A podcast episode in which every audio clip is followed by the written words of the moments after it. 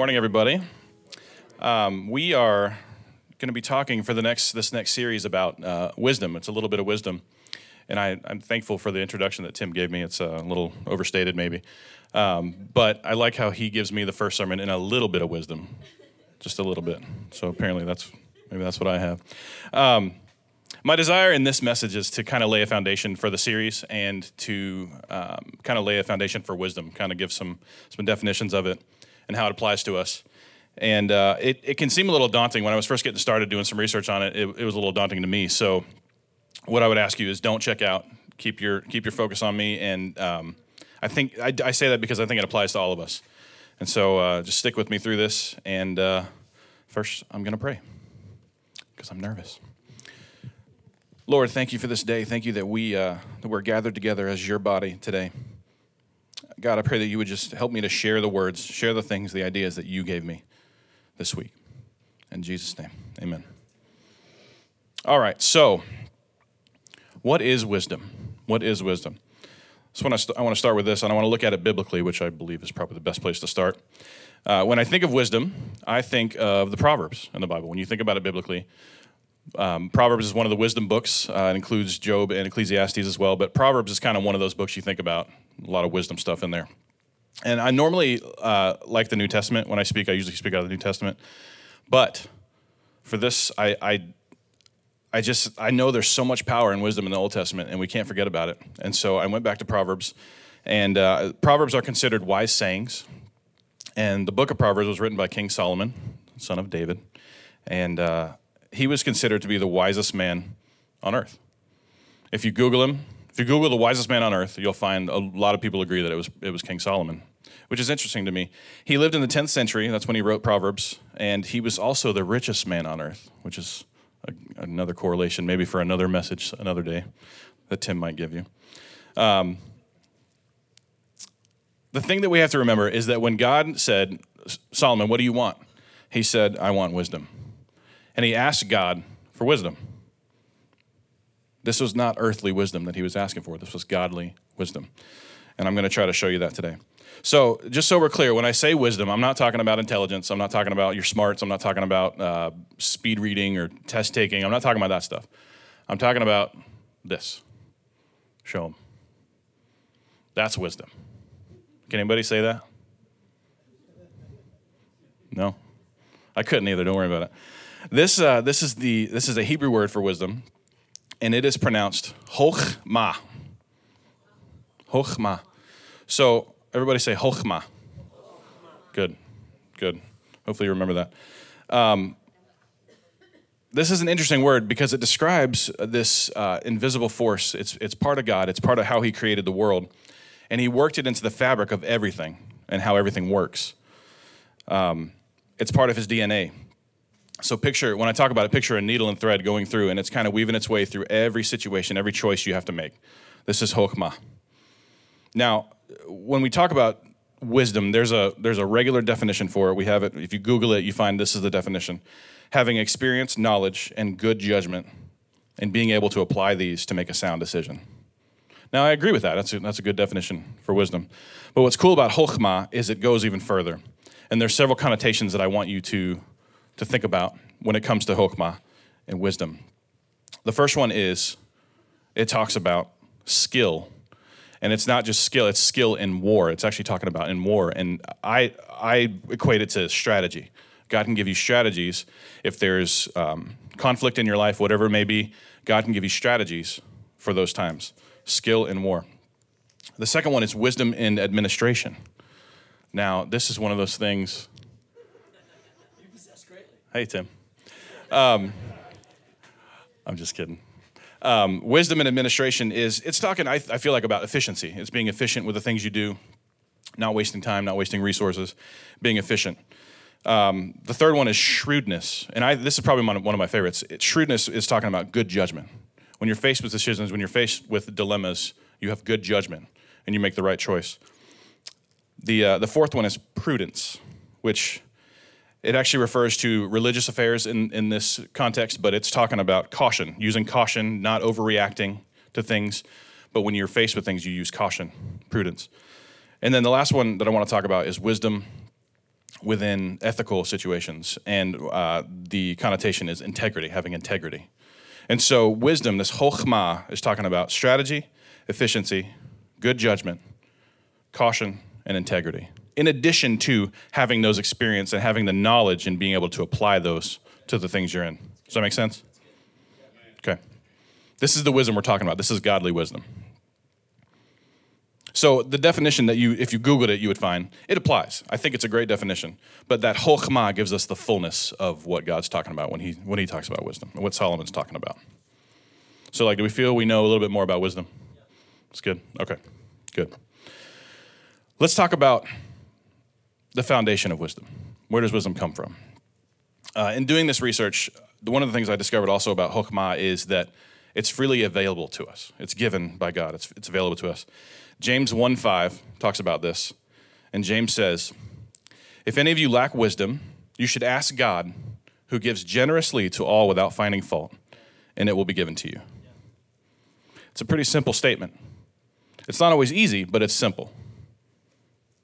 The cool thing is, is when we're faced with decisions and situations that are tough on us, we can operate in, in chokhmah. We can do that by making the godly choice in those situations. And that's that's remember that's that that needle and thread that's weaving through every decision, every situation you're in.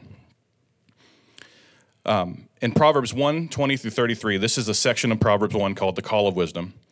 And in this passage, Solomon describes, um, he personifies wisdom as a woman who's standing in the street, she's standing on the rooftop, she's standing on the wall, and she's calling out to everyone to follow her ways, to follow the ways of wisdom. It's an appeal made to all of us. And in the end of this passage, she explains the people that don't follow the, the wisdom, the, the foolish ones, all they can expect is destruction. And then her followers, they can expect dwelling in safety with no fear of evil. This is an appeal. It's a, it's a wonderful appeal to us from wisdom herself.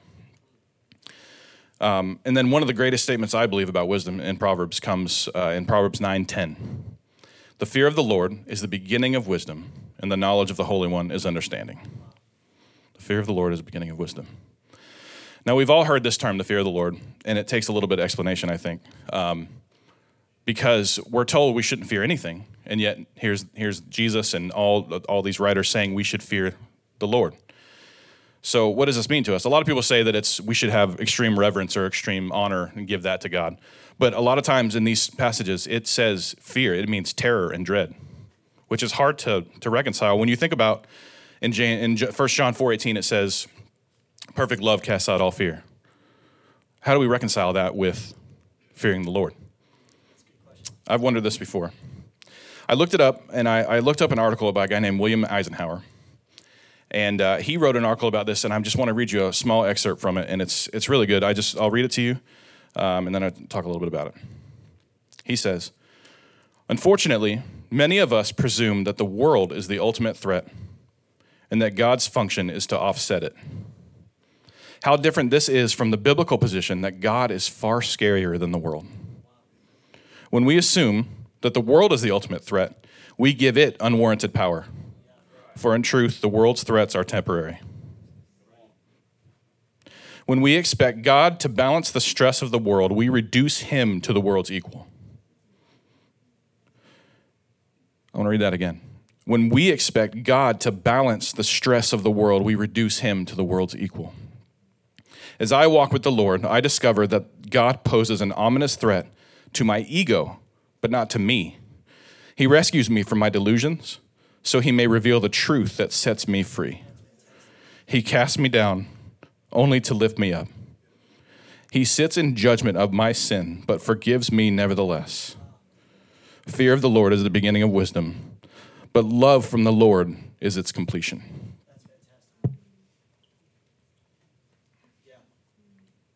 We can't put the world on par with God. God is the only thing that is worth fearing. Thank Him for His mercy and His grace, though.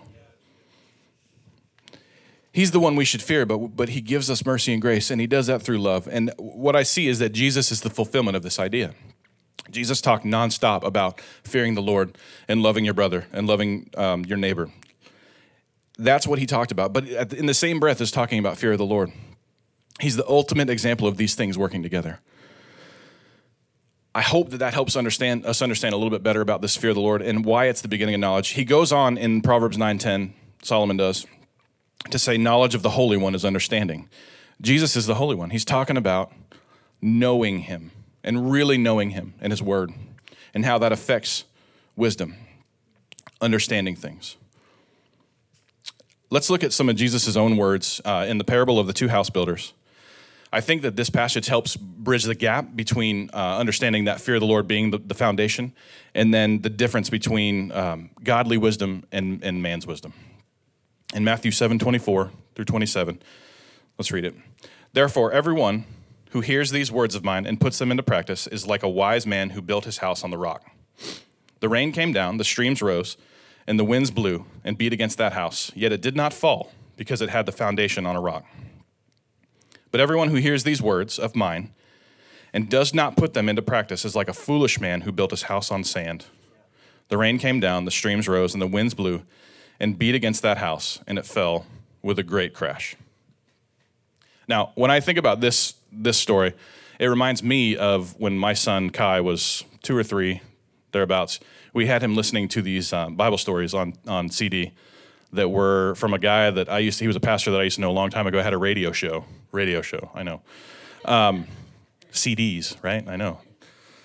Anyway, we use this old technology to teach our son some of these things. and uh, he he loved this one. It was about the house builder. And at the end, this guy would sing this song about this. The wise man built his house upon the rock. I don't know the whole song, but at the end, he, he made this big crash. And every time Kai would be like, crash and I loved it. It makes you remember it. But he he was emphasizing the bad part. Obviously, we need to think about um, having our foundation on the rock. But um, the co- the cool part about this is what he, Jesus said this after he had just been talking about some really important subjects, talking about judging other people, the golden rule, um, talking about who would make it into the kingdom of heaven, and about false prophets that would try to lead people astray. He talks about those things, and then he says, "Forever, whoever hears these words of mine." And puts them into practice. That's the wise man. And what we have to realize is the correlation there is that building your house on the rock is fearing the Lord and using God's wisdom.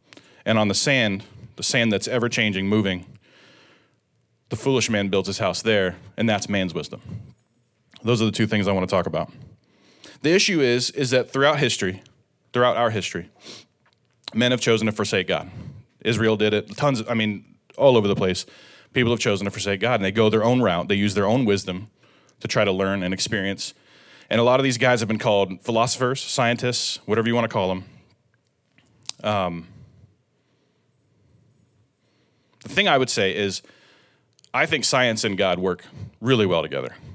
But it's because I have a framework in, in, in, my, in my thinking of how things are through God the framing of that has, is, is super important. These guys have gone without God, they don't use God's wisdom. Um, and obviously, I can't explain everything. I know that.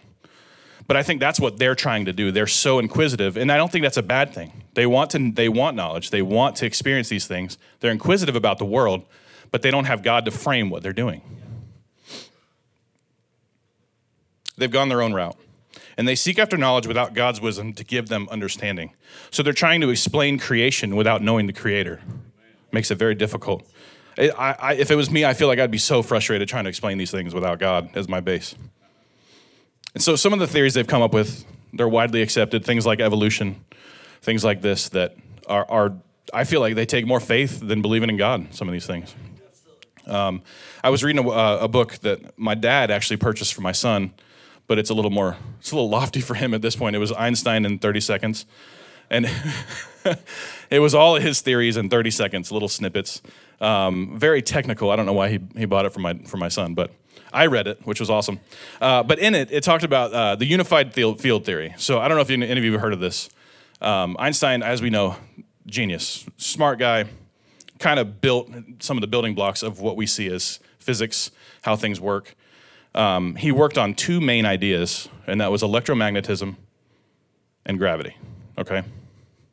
Now, I'm going to go into some details here. Don't get bogged down by the terms. I just want to use this as an, as an illustration. The unified field theory was kind of like his last thing. It was kind of like, they call it the holy grail of physics. Um, he, he put some equations together that tried to prove this thing, And what it was is unifying two fields. So unifying gravitation and electromagnetism and putting them in the same framework and having them work together. So when he did it on paper, he could get it to work, but it never worked with real world data. For some reason, they a lot of people think it's because he was ignoring uh, some of the quantum ideas that now we know more about, subatomic particles like quarks and leptons, really, really small things. Um, we have the technology now to understand some of these things a little better, but he couldn't put them together because he was kind of ignoring that part of it. So it was a failure. He was considered it was considered a failure, and I think it was disappointing for him for sure towards the end of his life. Um, but since his failure, we've been able to study these things so much in more depth, learning about these. They constantly are finding new and different particles and how they work. Um, but there's still two main parts of physics, and that's Einstein's relativity stuff, electromagnetism, and gravity, and then quantum physics, which is all the little stuff, all the quarks and all that stuff. I said subatomic particles. These guys are still trying to put these things together. It's unbelievable. They, they call it the grand unified theory now. They gave it a better name, apparently, thinking that would help. And gravity has given them all kinds of problems. They're trying to put this with this, and they just can't do it. It doesn't work. It doesn't work. We see these guys as geniuses, and it's got to be so frustrating for them. I, the easiest way I can say it is imagine you're, you've got a, a puzzle, okay? You've got your electromagnetic pieces, your gravity pieces, and your quantum pieces. They're putting the quantum pieces together. They're a little different. Say you got your cardboard cardboard juggle uh, jigsaw pieces, and maybe these are made out of plastic. Does that make sense? They can fit together still because it's kind of the same thing, very similar. But then they get to gravity, and it's like um, you got your cardboard pieces, your plastic pieces, and then you have a pile of spaghetti there, and you don't know what to do. It's not working, and then the spaghetti's invisible. That's that's kind of like the best. It's probably an oversimplification, but it's the best way I can explain this um, to where it makes sense. They're trying to put these things together, and it just doesn't work. And I, I think it's just one of those mysteries of God. Now they may do it eventually. I don't know. These guys are smart. The thing is, I, the, the point I'm trying to make is they've relied so long on man's wisdom. They've gone through these things, and it's not working for them. Now, I'm, I know we're not scientists. I'm not trying to say that we should delve into these things and we should try to try to find the way. What I'm saying is we have to understand how how things work so that we can navigate just every day of our life. We have to understand that chokmah that's that's weaving through, and we have to tap into that. We have to frame the knowledge we receive. And I think we should go after knowledge. We should go after experiences, especially from the Bible. But we got to frame that through God's wisdom. That's the most important part. Rachel, where are you at? Can you come? There she is. I want to give my final thought here. As I do, I'd like for you guys to close your eyes. Rachel's going to play a song here in a minute. And this, these are some things I want you to think about while she's, while she's playing.